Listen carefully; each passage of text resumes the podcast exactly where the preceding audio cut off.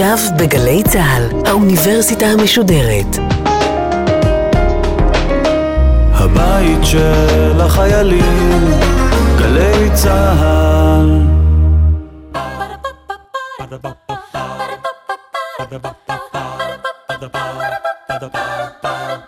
האוניברסיטה המשודרת מציגה מיטב התוכניות מן הארכיון. והפעם אנו מביאים בשידור נוסף את התוכנית המדען העירום.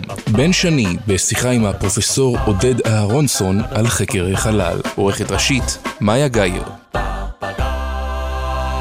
ערב טוב לכם, ערב טוב לקהל שנמצא איתנו כאן בבר בתל אביב ולמאזינים של גלי צה"ל שמצטרפים אלינו לחלק השני של המפגש עם פרופסור עודד אהרונסון. הוא מומחה למדעים פלנטריים. בחלק הראשון של המפגש איתך, זה ששידרנו בשבוע שעבר, דיברנו על מבנה היקום, על העובדה שכדור הארץ הוא ממש לא יחיד בתנאים המיוחדים ששוררים עליו, ולכן סביר להניח שרחוק רחוק מכאן מתקיימים עוד חיים.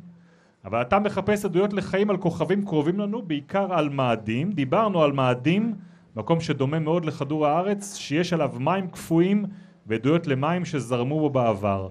דיברנו על האתגר הגדול שבנחיתה של אדם על מאדים, יש כאלה שטוענים שהיא צפויה להתקיים ממש בשנים הקרובות, והזכרנו את הרוברים של נאס"א שמטיילים על מאדים ומלקטים ממנו ממצאים למחקר. אתה היית נהג של אחד הרוברים האלה וסיפרת על המורכבות של המשימה. בחלק הזה אני רוצה לדבר על מה שאנחנו עושים כאן בישראל.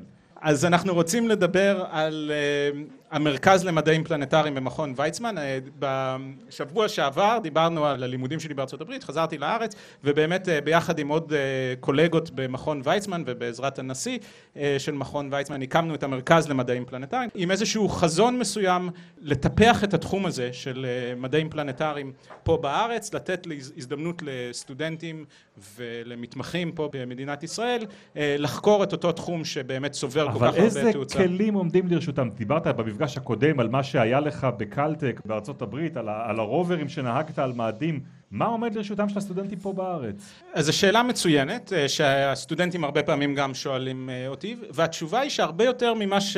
ממה שהיית מצפה. האמת שאנחנו יותר ויותר נמצאים במקום מכובד אה, על המפה, ואני אתן כמה דוגמאות. הדוגמה הראשונה זה, אני לא יודע כמה אנשים פה בבית יודעים, שישראל היום בונה מכשיר שהסוכנות החלל האירופית תחבר לאחת החלליות שלה ותיקח למערכת השמש החיצונית, למערכת השמש שלנו, אבל החלק החיצוני שלה. החללית נקראת JUICE, The Jupiter Icy Moon Explorer, והמכשיר שאנחנו בונים, שעוד חבר סגל, פרופסור יוחאי כספי במכון ויצמן בעצם אה, מוביל, זה שעון אטומי, זה טכנולוגיה שבעצם פותחה בארץ מסיבות שאנחנו יכולים לדמיין שצריך כאלה דברים בארץ, מסיבות ביטחוניות. אנחנו גם צריכים לעקוב אחרי כל מיני גופים שנעים מהר קרוב לכדור הארץ, אבל uh, החללית הזאת גם אנחנו צריכים לעקוב אחריה, ובגלל שבארץ יש את אותן יכולות, התקבלה ההצעה שלנו לבנות כזה מכשיר, לשגר אותו, את חלק ממכשיר למערכת השמש החיצונית ולמדוד את הכוח הכבידה ואת השדת גרביטציה של צדק ושל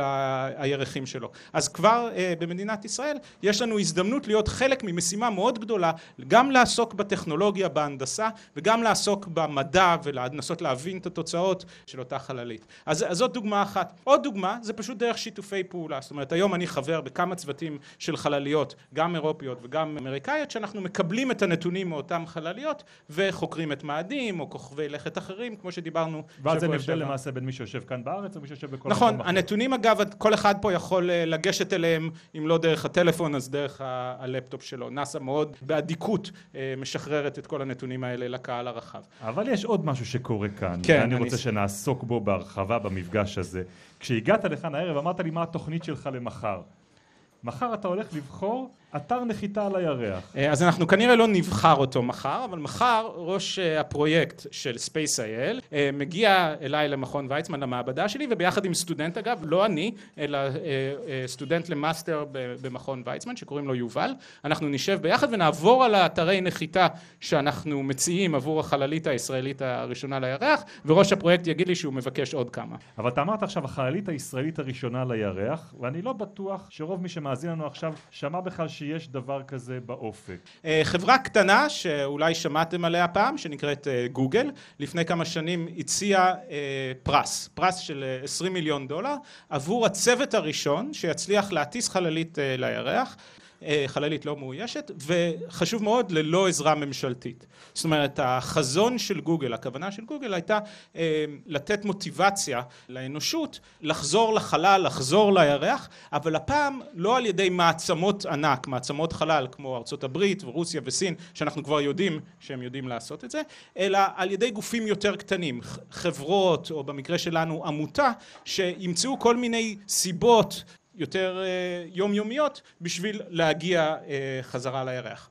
אז בתחילת התחרות אה, היו משהו כמו 34 צוותים, אם אני לא טועה, של אה, מתחרים שנרשמו לתחרות, כולל צוות ישראלי של שלושה חבר'ה, שהסיפור הקלאסי זה שהם ישבו פה בבר איפשהו בתל אביב, ועל מפית ציירו את החללית הישראלית שהם יטיסו לירח, הם הצטרפו לתחרות ממש בדקה התשעים.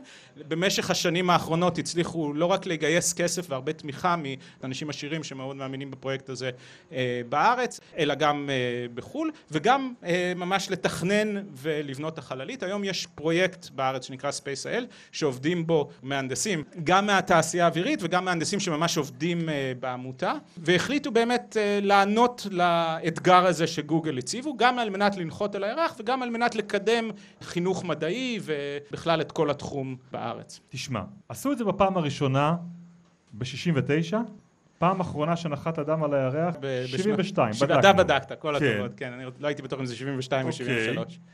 45 שנים. איך זה קרה ש-45 שנים הפקרנו את החזית הזאת? זו שאלה מאוד מעניינת. אני חושב שקודם כל, לפני שאנחנו חושבים על למה בעצם הפסקנו לנחות על הירח עם אנשים, אנחנו צריכים לשאול למה התחלנו. ואני חושב שמי שחלק ממי שמאזין אולי זוכר אפילו, אני לא, אבל אולי זוכר את הסיבות שבהם התחילו את תוכנית אפולו, והסיבות בעצם היו סיבות לאומיות. אה, ארצות הברית הייתה במלחמה קרה אה, מול רוסיה, מול ברית המועצות אז, ורצתה להוכיח עליונות. הסובייטים הצליחו לשגר את ספטניק ולהקיף את כדור הארץ לפני שהאמריקאים הצליחו לעשות את אותו דבר, והאמריקאים היו צריכים לנצח במשהו ולהוכיח שהם אה, יותר טובים, ואז הם באמת התחילו את, את התוכנית לירח, שאחר כך הפכה להיות תוכנית אפולו. זאת אומרת, זה לא היה רק להגיע לירח, הייתה איזושהי סיבה של תחרות בינלאומית. מרוץ חמוש כזה. מרוץ, כן, כן סוג של מרוץ. אחרי שעשו את זה כבר כמה פעמים, עד אפולו 17, כבר עשו את זה כמה פעמים, ואני חושב שההתרגשות והיתרון של לנצח באותה תחרות, אחרי הפעם הראשונה, כל פעם זה נהיה פחות משמעותי ופחות משמעותי, ככה שאחרי כמה פעמים זה כבר נהיה, אבל... כמה שזה נשמע מדהים, משעמם. עכשיו, אני חושב, בעיניי... משעמם? זה כל הסיפור? כן. אני בטוח שיש הרבה אנשים שהיו רוצים להגיע לשם. אז זהו, אז אני חושב שבאמת, הסיבה שהפסיקו היא פחות תעלומה בעיניי, מה שבאמת אני גם לא יודע להגיד לך, זה למה זה לקח כל כך הרבה שנים בשביל שאותו ניצוץ של אה, לחזור לירח אה, יידלק שוב כמו שזה קורה בשנים האחרונות. אני חייב להגיד שהשאלה שאני שואל את עצמי, הרי אתה יודע, יושבים פה הרבה פעמים אנשים מדענים בכיסא שלך ואומרים שבטלפון הזה שלך יש יכולות חישוב הרבה יותר גדולות מאשר היו באפולו. כן. שהכל ניסה הרבה יותר קל ופשוט. למה זה כל כך אתגר עדיין 45 שנים אחרי להגיע לירח. זה מאוד מאוד קשה להגיע לירח גם היום. קודם כל אני רוצה להדגיש שמה שצריך בשביל להגיע לירח זה הרבה יותר ממחשב. זאת אומרת זה נכון שהיכולת חישוב שלנו היא פי סדרי גודל יותר טובה ממה שזה היה פעם, אבל בשביל להגיע לירח אנחנו צריכים עוד כל מיני דברים. אנחנו צריכים רקטה, אנחנו צריכים חללית שתעמוד בתנאים אה, של החלל, אנחנו צריכים אה, יכולת לשדר את הנתונים חזרה אה, לכדור הארץ, והחוקי הכבידה ב-45 שנה שעברו מאז לא השתנו. זה עדיין צריך טיל מאוד גדול, עדיין צריך להיזהר מאוד כשיוצאים מהאטמוספירה של כדור הארץ לא להישרף, עדיין צריך להיזהר מאוד בחלל להצליח לתקשר עם כדור הארץ ולא להתחמם יותר מדי ולא להתקרר יותר מדי ושהקרינה לא תפגע בחללית. אז לכן זה אתגר מאוד גדול. וגם אני חייב להגיד שאחד הדברים הכי קשים בסיפור הזה של אה, לשלוח חלליות לכוכבים אחרים זה שהרבה מהדברים מאוד קשה לנסות אה, ואנחנו חווים את זה ב SpaceIL עכשיו מאוד קשה לנסות כאן בכדור הארץ. למשל לנחות על הירח בשדה כבידה שהוא פי שש יותר חלש מהשדה הכבידה של כדור הארץ וללא אטמוספירה זה לא משהו שאנחנו יודעים לנסות פה בכדור הארץ. זאת אומרת שאנחנו צריכים לבנות מערכת שתעבוד בפעם הראשונה שמדליקים אותה. אם אתה אי פעם ניסית לבנות משהו, אתה יודע כמה זה קשה וכמה פעמים אתה צריך לשנות קצת ולסגור פה את הבורג ולשנות פה את, ה, את התכנון שלך, ופה אתה צריך לתכנן משהו שעובד בפעם הראשונה שלוחצים על הכפתור. אז איך אתה מבטיח את זה באמת, שזה יעבוד? אז יש כל מיני דרכים uh, להבטיח את זה. למשל, אנחנו לא ננסה להנחית את החללית של ספייס.איי.אל פה על פני השטח של כדור הארץ לפני שהיא תנחת על הירח, אבל אנחנו נעשה כל מיני ניסויים שמדמים את זה.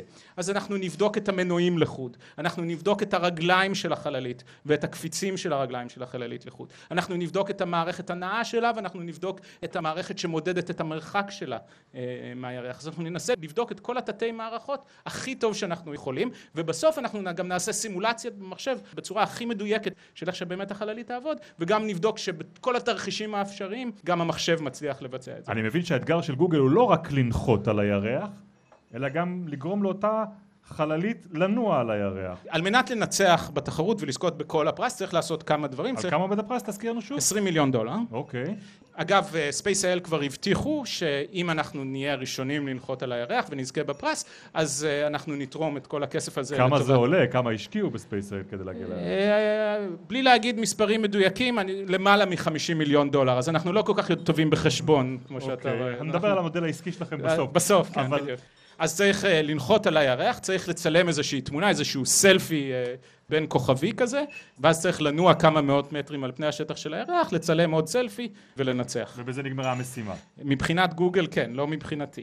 מה זאת אומרת? אז מה שקרה בעצם עם אותה תוכנית, אני לא הייתי חבר באותה שלישייה של סטארט-אפיסטים, מהנדסים בעלי חזון שסיפרתי לכם עליה, אבל אני הייתי נפגש איתם בכל מיני אירועים לקהילת החלל בארץ, אני בדיוק חזרתי לארץ והייתי מעורב בכל מיני פרויקטים של נאס"א, אז, אז אני באתי בראש של נאס"א לכל הסיפור הזה, והיינו נפגשים בכל מיני מקומות, אני זוכר ממש בבירור את אחת הפגישות שהייתה לי איתם לא רחוק מאיפה שאנחנו יושבים עכשיו. ותמיד הייתי שואל אותם, אז מה אתם הולכים לעשות כשאתם תגיעו לירח? שמעתי שאתם טסים לירח, איזה יופי, גם, גם אני מעוניין בכאלה דברים, אבל מה אתם הולכים לעשות כשאתם תגיעו לשם? אז, אז הם אמרו, מה זאת אומרת? אנחנו נצלם את התמונה, נצלם את הסלפי. אז אמרתי, יופי, מצוין, ואז מה? ואז הם אמרו, מה זאת אומרת? אנחנו ננוע כמה מאות מטרים ונצלם עוד תמונה. ואז אמרתי, מצוין, ואז מה? ואז הם אמרו, ואז נלך לכיכר רבין ונחגוג. נחתנו על הירח? אז אני אמרתי, לא. אנחנו חייבים לעשות עוד משהו. אנחנו חייבים לעשות איזשהו ניסוי מדעי, להרחיב את האופקים האינטלקטואליים של האנושות, לגלות משהו חדש על הירח, לשאול איזושהי שאלה חדשה, משהו שאנחנו עוד לא יודעים על הירח, בשביל להוסיף את האופק האינטלקטואלי הזה למשימה. ובאותו זמן הם היו מאוד עסוקים בלגייס כסף ולתכנן חללית, אז, אז הטיעון הזה לא, לא תפס מיד, אבל אז ישבתי לא רחוק מפה עם מי שהיה אז יושב ראש הבורד של ספייס.איי.אל, יאנקי מרגלית. בזכות אותה פגישה אני אמרתי ליאנקי את מה שאני אמרתי לכם עכשיו, הוא מיד הבין ואמר אנחנו נעשה את זה, ואז נולד הניסוי המדעי. אז מה הניסוי המדעי הישראלי אומר? או, אני שמח ששאלת. תודה. אז הניסוי המדעי של ספייס.איי.אל, בהתחלה לא ידענו בדיוק מה אנחנו רוצים לעשות, יש כל מיני דברים מעניינים על הירח, חלק, חלקם אנחנו גם חוקרים במכון ויצמן, איך הירח נוצר, האם יש מעט קרח בכתבים של הירח, כל מיני שאלות שאנחנו עוד יכולים לדבר עליהן, אבל השאלה שאנחנו בחרנו לענות עליה, זו שאלה שיש לה שני אספקטים. מצד אחד זו באמת שאלה חשובה ועמוקה על הירח, השאלה היא מה השדה המגנטי, איך נוצר השדה המגנטי של הירח, ומצד שני זה משהו שהיכולות של החללית שלנו, בסך הכל אנחנו מדברים על חללית שאין לה גלגלים והיא לא תיסע למרחקים ארוכים על הירח, אז שהיכולות של החללית שלנו שתשרוד בסך הכל במשך משהו כמו שבוע או שבועיים על פני השטח של הירח, משהו שהחללית הזאת יכולה לענות עליה, זאת אומרת כשחושבים על איזה שאלה מדעית חשובה אנחנו רוצים לענות עליה, חייבים תמיד לזכור את המכשירים שיש באפשרותך והפלטפורמה שיש באמתחתך על מנת לענות עליה. אז השאלה היא איך נוצר השדה המגנטי של הסלעים על פני השטח של הירח. זה מה שאתם שואלים. זה מה שאנחנו שואלים. ואיך תמדדו את זה? אז אנחנו בנינו מגנטומטר, מגנטומטר, בנו אותו בארצות הברית, באוניברסיטת UCLA, איפה שהם בונים הרבה מהמגנטומטרים שטסים בחלל, גם למאדים למשל. אנחנו בנינו העתק של אותו מגנטומטר שהוא בדרך ל... למאדים. מגנטומטר זה מד של שדה מגנטי, כמו מה שיש להרבה מאיתנו אה, בטלפון, שבעצם אה, משתמשים בו בתור מצפן, אבל אפשר גם להוריד אפליקציה שתגיד לכם מה, מה גודל השדה המגנטי פה בחדר. אז בנינו כזה מגנטומטר בלוס אנג'לס, שלחנו את המגנטומטר פה לארץ, הוא כרגע נמצא בבדיקות באוניברסיטת בן גוריון ששם יש מעבדת מגנטומטריה מאוד טובה.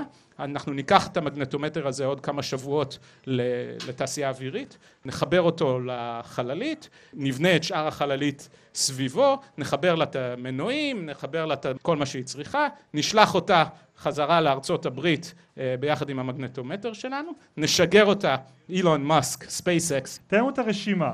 מה צריך בשביל להגיע לירח? אז קודם כל, בשביל להגיע לירח, דיברנו על זה גם קודם, אנחנו צריכים אה, לעזוב את אה, כוח המשיכה של כדור הארץ ולעלות מעל האטמוספירה. את זה אנחנו נעשה בעזרת שיגור שלא אנחנו אחראים אליו, אנחנו אחראים לשלם לו, לכתוב את הצ'ק. קנינו את אותו שיגור מאילון מאסק, מספייסקס. ספייסקס היום היא בעולם העסקי של למכור שיגור, שיגורים, ואנחנו אוקיי, קנינו... אוקיי, שרים בדרך כלל לוויינים ודברים כאלה. לוויינים ודברים כאלה, בדיוק. אנחנו אה, נשוגר ביחד עם עוד לוויין על אחד הטילים של אה, אילון. ונגיע למסלול אה, הרחק מכדור הארץ. משם והלאה בעצם אנחנו אחראים על העתיד שלנו, נפעיל את המנועים ונשוגר למסלול לכיוון הירח. אנחנו... אתה אומר אנחנו, זה אומר מישהו שיושב פה בארץ ועושה את זה? אה, מישהו פה בארץ נותן את הפקודה, כן, גם מישהו פה בארץ תכנן את המסלול ברור, ותכנן את המנועים. ברור, אבל השליטה על החללית תתבצע בכלל. כמובן, השליטה החללית תהיה פה בכדור הארץ, אני בטוח שזה יהיה גם בטלוויזיה ובכל הערוצים. אנחנו נלחץ על הכפתור, נודיע לחללית שהיא צריכה לבצע את מה שהיא צריכה לעשות, תצא למסע לכיוון הירח, היא כל... תעשה מסלול סביב כדור הארץ שכל פעם מתקרב יותר ויותר לירח, עד שהיא תפעיל שוב את המנועים על מנת להיתפס בשדה הכבידה של הירח. כמה זמן מהשיגור? כמה ימים. ואז היא תיכנס למסלול סביב הירח, ואז מישהו בארץ ילחץ על עוד כפתור, יספר לחללית, עכשיו את צריכה להתחיל את מסלול הנחיתה שלך, היא תפעיל את המנועים שוב, תתקרב לירח, תרד לגובה של משהו כמו 50 קילומטר, תטוס מעל הירח, ותנחת באתר הנחיתה שמחר בבוקר אנחנו נדבר עליו. לפי מה תקבע את אתר הנחיתה? אז אתרי הנחיתה זה נושא כמובן מאוד uh, מעניין וחשוב, uh, ויש כמה קריטריונים, הייתי אומר, מהותיים, שגורם לאתר נחיתה להיות אתר נחיתה טוב. קודם כל אנחנו רוצים להצליח לנחות. אז אנחנו רוצים שאתר הנחיתה יהיה בטוח. זה הייתי אומר מעל הכל. אז אנחנו רוצים שלא יהיו שם יותר מדי סלעים לא יותר מדי שיפועים לא איזה מכתשים תלולים מדי שהחללית תתגלגל אה, במור אדם איזה תהום כן? איזה תהום בדיוק. ועל הירח למזלנו יש שיפועים אבל, אבל הירח ברובו די חלק. אז יותר קל לנחות על הירח מבחינה זאת מאשר אה, במקומות אחרים. אז קודם כל אנחנו רוצים למצוא אתר בטוח, ואז כמובן אני רוצה למצוא אתר שיש בו שדה מגנטי, שיהיה לנו משהו חדש ללמוד על, על הגיאולוגיה, גיאופיזיקה, השדה המגנטי של הירח. אמרת שזו תחרות. כמה אמרת 30 ומשהו התחילו? 34 קבוצות? אז... אה, כמה הגיעו עכשיו לשלוש? אז כרגע נמצא, חמש קבוצות עדיין uh, מתחרות. השאר ויתרו. השאר או ויתרו או שהועפו uh, מהתחרות, והסיבה שזה קרה זה שגוגל הכריזו שבסוף שנה שעברה, מי שאין לו חוזה שיגור מהימן שמאושר על ידי גוגל עד הראשון לינואר של השנה הוא אה, נופל מהתחרות. מי ו- נשאר? ומי שנשאר זה אה, חמישה צוותים ששניים מהם בעצם הם שותפים לאותה משימה, הם בעצם תופסים טרמפ אה, ביחד. יש כמה צוותים אמריקאים, יש אה, צוות אחד הודי שאגב מכל מיני סיבות די מזכיר לי ודי מדאיג אותי לגבי המאמץ שלנו כי הם גם כן יודעים לעשות דברים יותר בזול, יותר מהר עם הרבה אלתורים אה, בדרך אה, והצ- והצוות אה, הישראלי. אני חושב שלנו, אני אגיד לך את האמת אני לא יודע אם אנחנו ננצח או לא, אני כמובן מקווה שכן. אגב, זה לא נורא חשוב לי, אני חושב שזה יהיה עוד מין... זאת אומרת, אם תשמעו שההודים כבר הגיעו לשם, עדיין שולחים אותם. כמובן, כמובן, אין ספק. אנחנו נשלח את החללית לירח, אני מקווה שאנחנו ננחת על הירח, בלי קשר למי עשה את זה אבל... קודם. אני חושב שזה הישג מאוד חשוב ומשמעותי, גם אם ההודים יעשו את זה. העיקר ההשתתפות. בסדר. זה לא העיקר ההשתתפות, זה העיקר לעשות את זה. זאת אומרת, אני באמת רוצה למדוד את השדה המגנטי של הסלעים על הירח. אבל איפה אנחנו יחסית להם? מי מתקדם ואיפה אנחנו זה מאוד קשה לדעת, כי הרבה מהפרויקטים הם uh, סודיים. אנשים לא פותחים את, uh, את כל הקלפים שלהם, uh, אבל יש לנו כל מיני uh, uh, תחושות וקצת uh, מודיעין, ש... על פיו אני הייתי אומר שיש לנו סיכוי די טוב לנצח, בייחוד בגלל שאני חושב שיש לנו את אחד השיגורים הכי מהימנים. זאת אומרת, חלק מהצוותים למשל משגרים עם איזה חברה ניו זילנדית שאף פעם לא שיגרו שום דבר קודם, שזה יהיה השיגור הבתולי אה, שלהם. אז, אז אני מרגיש די טוב שלצאת מכדור הארץ, אני חושב שאנחנו נצליח אה, בעזרת אילון. מה אתם לוקחים אתכם על סיפון החללית? אז יש לנו כמה מצלמות אה, של לצלם את אותו סלפי, יש לנו כמובן משדר, יש לנו פאנלים סולאריים בשביל אנרגיה, ויש לנו את המגנטומטר ש... שימדוד את השדה המגנטי. ולא מביאים לשם, אני לא יודע מה, דגל, אה, יש. כמובן דגל ישראל, סליחה, כמובן, יש לנו את דגל ישראל, כולם פה מוזמנים, אני לא יודע אם מישהו כבר ראה את זה באולם הנוסעים בנתב"ג, יש גם מודל של החללית, אתם, אה, אתם יכולים להצטלם או עם החללית או בלי החללית ולשלוח את זה לפרויקט, והתמונה שלכם, אנחנו נשים אותה על החללית ונשלח אתכם לירח. פרופסור עודד אהרונסון, יש לנו פה גם קהל בבר הזה שנקרא פולי בתל אביב, בטוח שעכשיו, אחרי שהצגת את הפרויקט הזה, יש גם הרבה שאלות. שמי רוברטו, השאלה שלי היא כזאת, מאחר ואתם רוצים למדוד את השדה המגנטי, הרי מן הסתם אתם צריכים לבחור איזושהי נקודה. אה, ולפי איזה פרמטרים אתם רוצים לבדוק? האם אה, עדיף שתנחת בכתבים או באזור הקו המשווה? אוקיי, ו- מעולה, תודה. אה, זה גם. משהו שהתכוונו לדבר עליו. אז על מה אנחנו נדבר מחר בפ- בפגישה עם ראש הפרויקט? אז קודם כל, יש לנו מגבלות על איפה אנחנו יכולים לנחות. המגבלה הראשונה זה אנחנו רוצים לנחות בצד הקרוב של הירח. אתה יודע, כל כמה זמן מסתובב הירח סביב הציר שלו? יום אחד בירח, זאת אומרת השמש זורחת פעם ב-30 יום של כדור הארץ בירח. למה? אני, אני, חושב שכולם פה בחדר ידעו את זה, אבל הם לא הבינו שהם יודעים את זה. כולם יודעים בחדר שאורך החודש, זאת אומרת שיש לנו ירח מלא פעם בחודש, נכון? זאת אומרת הירח מקיף את כדור הארץ פעם בחודש. אבל כל פעם שאנחנו מסתכלים על הירח, אנחנו תמיד רואים את אותו צד שלו, נכון? תמיד רואים את אותו ציור על הירח, אותו איש על הירח שלפעמים אה, מתארים אותו. אז איך זה יכול להיות שאם אנחנו מסתכלים על משהו שמקיף אותנו, אה, אנחנו תמיד רואים את אותו צד? זה יכול לקרות רק אם הירח גם מסתובב סביב הציר של עצמו, כמו רקדן ורקדנית שמסתובבים אחד סביב השנייה, אה, ובאותו זמן גם מסתובבים סביב עצמם. אז אנחנו רוצים לנחות על הצד הקרוב, הצד שאנחנו תמיד רואים מכדור הארץ, כדי שנוכל לתקשר עם החללית והיא לא תהיה בצד הרחוק של הירח, ששם גלי רדיו לא יכולים להגיע. אז קודם כל צריך לנחות בצד הקרוב של הירח. אחר כך דיברת על הקווי רוחב הגבוהים, נגיד ליד הכתבים. האמת שאני הייתי מת לנחות ליד הקוטב, כי יש כל מיני שאלות מדהימות לגבי קרח אה, ליד הקוטב של, אה, של הירח, שאני, שאנחנו עובדים עליהם אגב בקבוצה שלי, אבל אנחנו לא יכולים לנחות ליד הקוטב מכמה סיבות. קודם כל אנחנו עלולים לנחות במקום שלא מקבל הר, הרבה מאוד שמש, ואז לא יהיה לפאנלים הסולאריים מספיק אנרגיה.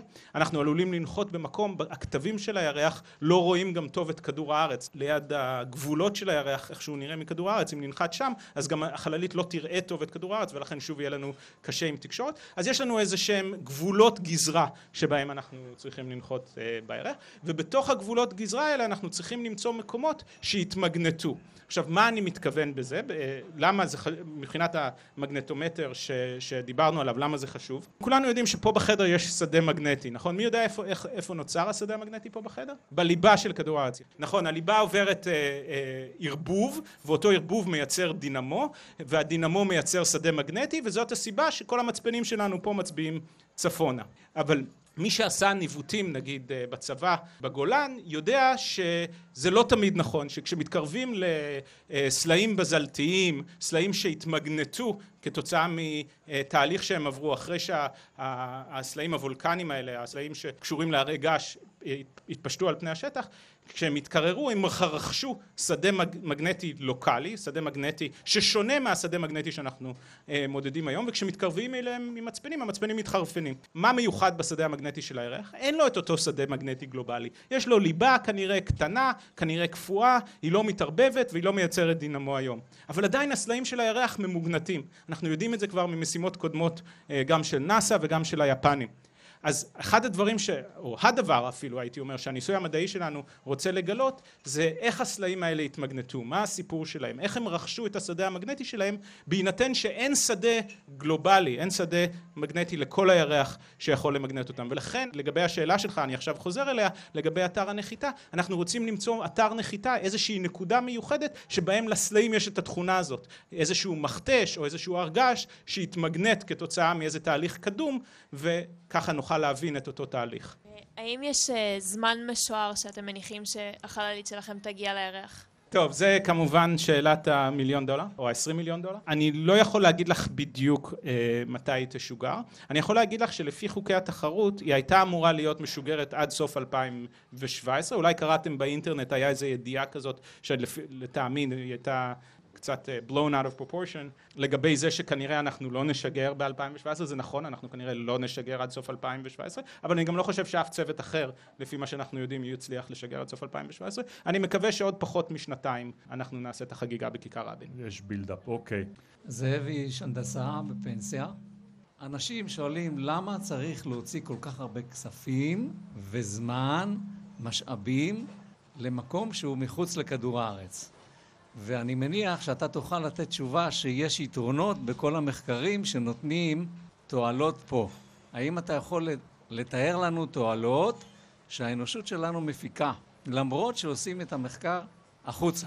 זה נכון מה שאתה אומר, יש הרבה דוגמאות של חומרים חדשים שנאס"א פיתחה בזכות הצורך של אה, לטוס לחלל, אה, GPS, מה שקיים בכל טלפון, יש הרבה דוגמאות אה, לאיך חקר החלל מועיל לנו פה בכדור הארץ, אבל אתה כבר הנחת את התשובה ואני חייב להגיד לך שזאת לא התשובה שלי. זה, זה לא שזה לא נכון, זה נכון, אבל זה לא מה שמניע אותי, זה לא מה שמניע את התשוקה שלי וזאת לא הסיבה, לא הסיבה שאני קם בבוקר והולך לעבודה. הסיבה שאני קם בבוקר והולך לעבודה, וזה בעצם חוזר לשאלה שש, ששאלת למה להוציא כל כך הרבה כסף על הדבר הזה, אני לא חושב שזה יותר חשוב מלרפא סרטן, וזה לא יותר חשוב מלמצוא דרכים לייצר יותר אוכל, ואולי אפילו לא יותר חשוב מלהגן על עצמנו עם כלי נשק. אני חושב שצריך להשקיע יותר כסף בכל הדברים שאני אמרתי, מאשר שאנחנו משקיעים בחלל. אבל הכמות כסף שאנחנו משקיעים בחלל היא אחוז מאוד קטן של כל הדברים האלה, ואני חושב שעוד דבר מאוד מאוד חשוב שהאנושות צריכה לעשות, שבזה אולי בעצם מותר האדם מהבהמה, זה להרחיב את האופקים האינטלקטואליים שלנו, לנסות להבין יותר טוב מה מקומנו ביקום, מה המקום שלנו, עד כמה אנחנו ייחודיים, עד כמה, עד כמה אנחנו חד פעמים, עד כמה כדור הארץ היא תופעה שכיחה, עד כמה החיים בכדור הארץ, כל השאלות שהתחלנו בעצם את, ה, את השיחה איתם, אני חושב שאלה שאלות שבתור חברה, אם אנחנו לא נעסוק בהן, אז, אז אנחנו, אנחנו ננבל. אז, אז זאת הסיבה שלי בעצם. אני חושב שהמחקר הבסיסי, השאלות הבסיסיות, הסקרנות הבסיסית, היא מניע מספיק טוב בשביל לעשות את זה. עכשיו אתה יכול להגיד, אתה יכול לחקור הרבה דברים. אתה יכול לחקור את האטום, אתה יכול לחקור את ה... אה, אני לא יודע מה, אה, כל מיני דברים, למה דווקא זה? אז אני אגיד לך שלאסטרונומיה, אסטרופיזיקה בכלל, ובעיניי למדעים פלנטריים בפרט, יש, יש טוויסט, אה, יש, יש איזשהו אדג' שהוא הסיבה שכל הבר הזה עכשיו אה, מלא עד אפס מקום, יש לתחום הזה איזושהי יכולת להלהיב אנשים. אני חושב שהחזון, חלום, התשוקה הזאת להגיע לחלל, היא דרך מצוינת אה, לרגש אנשים ולעניין אותם במדע ובשאלות אינטלקטואלית אה, קצת יותר גבוהות מכל הדברים שאנחנו בדרך כלל מתעסקים איתם. פרופסור עודד אהרונסון, לקראת סיום יש לנו סבב מהיר של שאלות, התשובות עליהן צריכות להיות קצרצרות, אוקיי? וואי, איזה התקלה. מה הכוכב שהכי מסקרן אותך? אה, מאדים. אם לישראל היו משאבים לא מוגבלים בחקר החלל, לאן היית מפנה אותם? אה, לשלוח אנשים למאדים. אנשים למאדים. בהחלט. אני חושב שחוץ מהגאווה הלאומית וההישג האנושי, אני חושב שבאמת אפשר לעשות אה, מדע שאי אפשר לעשות עם רובוטים היום. מלבד Space.il, מה המחקר או המשימה שאתה יודע שנמצאת כבר בדרך ואתה כל כך מחכה לראות ולשמוע את התוצאות שלה? אז דיברנו על הפרויקט השני למערכת השמש החיצונית שנקרא ג'וס, שגם לנו הישראלים יש חלק גם בו, אז אני מאוד מצפה לזה לי שזה יקרה. איזה תמונות תלויות אצלך בחדר העבודה? אה, יש לי תמונה של, אה, תמונה עתיקה שאימא שלי קנתה לי בירושלים של מפת הכוכבים כמו שאנשים אה, לפני הרבה שנים דמיינו אותם. אתה מאמין באסטרולוגיה? לא. אז שאלה אחרונה שלנו לערב, סטאר טרק או סטאר וורד? אה, וואי, איזה שאלה מתקילה. סטאר אה, טרק, אני חושב, סטאר טרק, אני אלך עם סטאר טרק. פרופסור עודד אהרונסון, תודה רבה רבה לך על המפגשים האלה. תודה לשותפים שלנו ממיזם וויז, תעקבו אחריהם ואחרינו בפייסבוק, תוכלו לקחת חלק באירועים, ועד הפעם הבאה, לילה טוב לכם.